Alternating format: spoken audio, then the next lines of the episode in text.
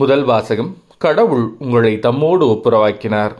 திருத்துதர் பவுல் கொலோசேருக்கு எழுதிய திருமுகத்திலிருந்து வாசகம் அதிகாரம் ஒன்று இறைவசனங்கள் இருபத்தி ஒன்று முதல் இருபத்தி மூன்று முடிய சகோதரர் சகோதரிகளே முன்பு நீங்கள் இறைவனோடு உறவற்றவர்களாய் இருந்தீர்கள்.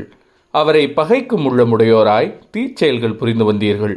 இப்பொழுது நீங்கள் தூயோராகவும் மாசற்றோராகவும் குறை சொல்லுக்கு ஆளாகாதோராகவும் தம்முன் விளங்குமாறு ஊனுடல் எடுத்த தம் மகனது சாவின் வழியாக கடவுள் உங்களை தம்மோடு ஒப்புரவாக்கினார். நீங்கள் நற்செய்தியை கேட்டு பெற்றுக்கொண்ட எதிர்நோக்கை இழந்து விடாமல் நம்பிக்கையை அடித்தளமாக கொண்டு அதில் உறுதியாக நிலைத்திருங்கள். உலகெங்கும் படைப்பனைத்துக்கும் நற்செய்தி பறைசாற்றப்பட்டுள்ளது.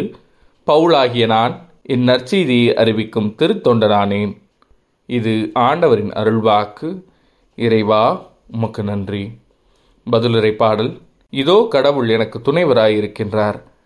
கடவுளே உமது பெயரின் வல்லமையால் என்னை காப்பாற்றும்.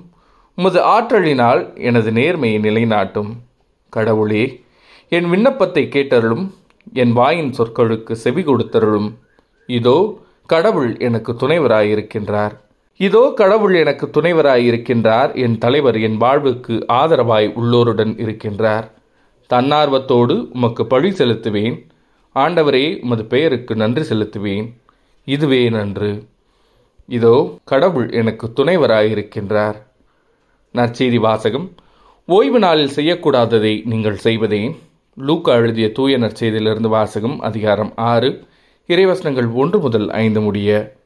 ஓர் ஓய்வு நாளில் இயேசு வயல் வழியே செல்ல நேர்ந்தது. அவருடைய சீடர் கதிர்களை கொய்து கைகளினால் கசக்கி தின்றனர். பரிசெயருள் சிலர் ஓய்வு நாளில் செய்யக்கூடாததை நீங்கள் செய்வதேன் என்று கேட்டனர். அதற்கு இயேசு மறுமொழியாக தாமும் தம்முடன் இருந்தவர்களும் பசியாயிருந்தபோது தாவீது செய்ததை குறித்து நீங்கள் வாசித்தது இல்லையா அவர் இறை இல்லத்திற்குள் சென்று குருக்கள் மட்டுமே அன்றி வேறு எவரும் உண்ணக்கூடாத அர்ப்பண அப்பங்களை எடுத்து தாம் உண்டதுமன்றி தம்மோடு இருந்தவர்களுக்கும் கொடுத்தார் அல்லவா என்று கூறினார். மேலும் அவர்களிடம் ஓய்வு நாளும் மானிடமானுக்கு கட்டுப்பட்டதே என்றார். இது ஆண்டவரின் அருள்வாக்கு.